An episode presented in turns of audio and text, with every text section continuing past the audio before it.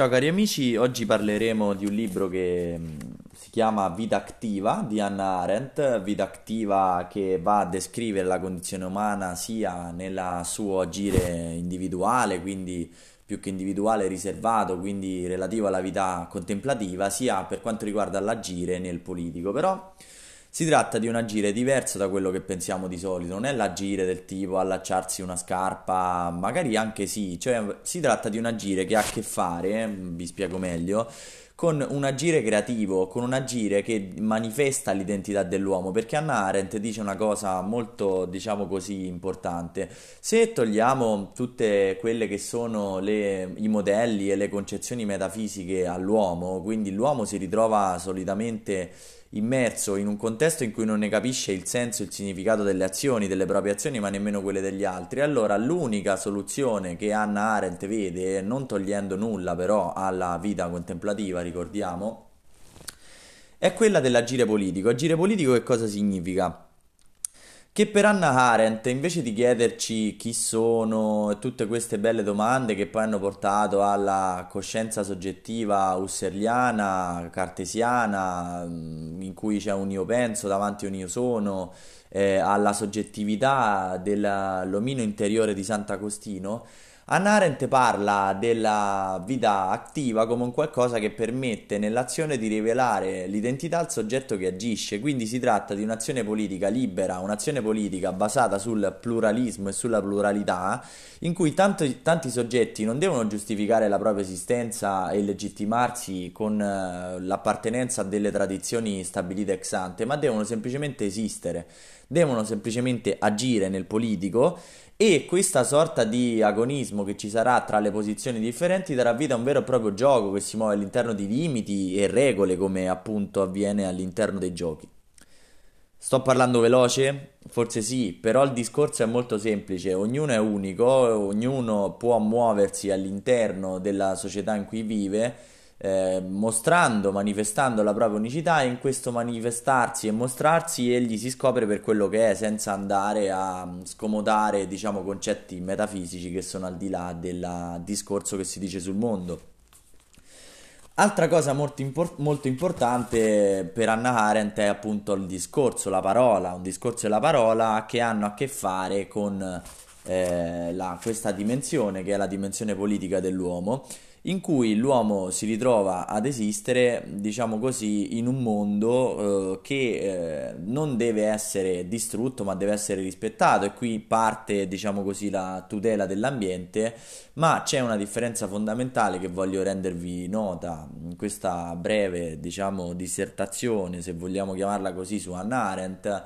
o riflessione meglio, è che mh, quando ci troviamo di fronte a due concetti, l'agire e il fare, dovremmo operare una distinzione, poiché l'agire ha a che fare con un agire creativo nel mondo e questo sarebbe un tipo di lavoro creativo che tra le altre cose è anche previsto all'articolo 4 della nostra Costituzione in cui un soggetto eh, deve andare a mh, porre in essere la sua attività per, il, per lo sviluppo, il pieno sviluppo della propria persona umana e poi deve andare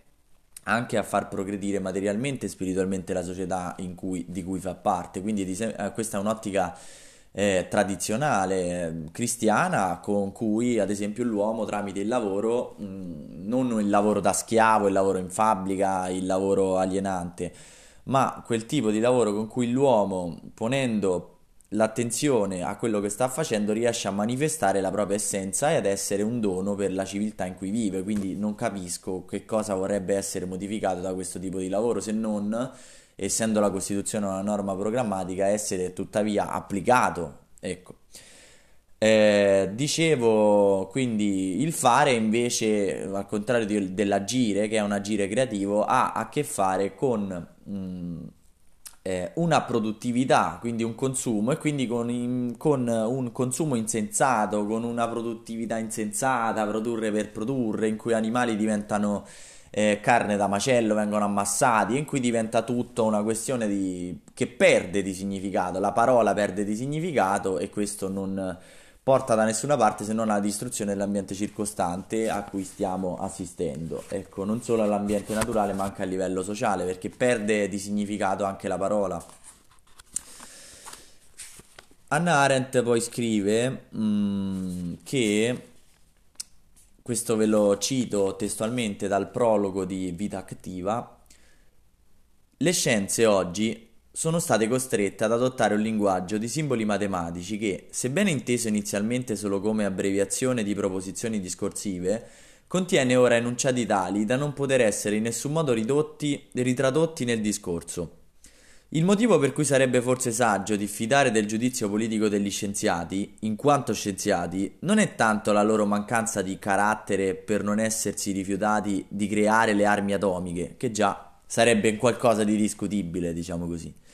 o la loro ingenuità per non aver compreso che una volta realizzate essi sarebbero stati gli ultimi a venire consultati sul loro uso, ma il fatto che essi si muovono in un mondo in cui il linguaggio ha perduto il suo potere e qualsiasi cosa l'uomo faccia, conosca o sperimenti può avere un significato solo nella misura in cui se ne può parlare. Ecco, diciamo non complichiamo troppo la cosa e lasciamo eh, magari altri brevi eh, podcast, altre regist- ad altre brevi registrazioni la nostra,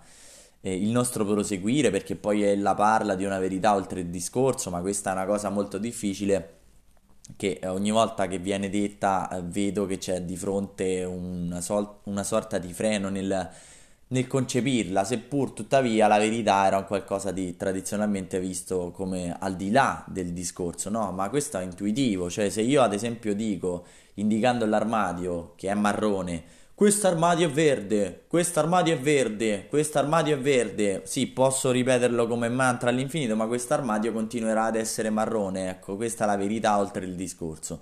Quindi è una verità oggettiva percepita soggettivamente tramite i sensi e anche altri, non solo quelli convenzionali, eh, ma che poi viene tradotta in un discorso che è soggettivo. Per questo la dimensione politica deve accettare il pluralismo, cosa che a oggi non sta assolutamente facendo. E stiamo dinanzi a un grande sfruttamento totalitario con l'imposizione di una visione del mondo che si millanta come laica, invece propone le sue strutture metafisiche in cui vengono discriminati i soggetti dissenzienti, addirittura visti come casi patologici tramite eh, la elargizione, tramite il commento erudito di intellettuali che si presuppongono come un qualcosa che come coloro che detengono la verità mentre non la detengono più di un cittadino comune. E se la sovranità appartiene al popolo quello che vorrei dire è che deve ritornare questo concetto non nella deriva di un nazionalismo autoritario e folle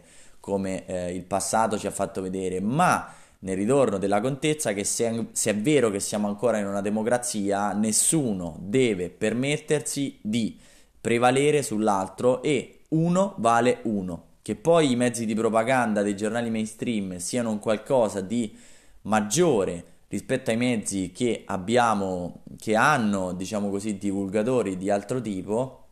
beh, questo è un dato di fatto, ecco. Ma la partita della democrazia si gioca qua, quindi saranno persone intelligenti che si organizzeranno per cercare di smontare narrazioni false o faziose o cattive di soggetti che non pensano nient'altro al fare, al profitto, alla produzione e sono caduti nel miraggio del neoliberismo. Ciao.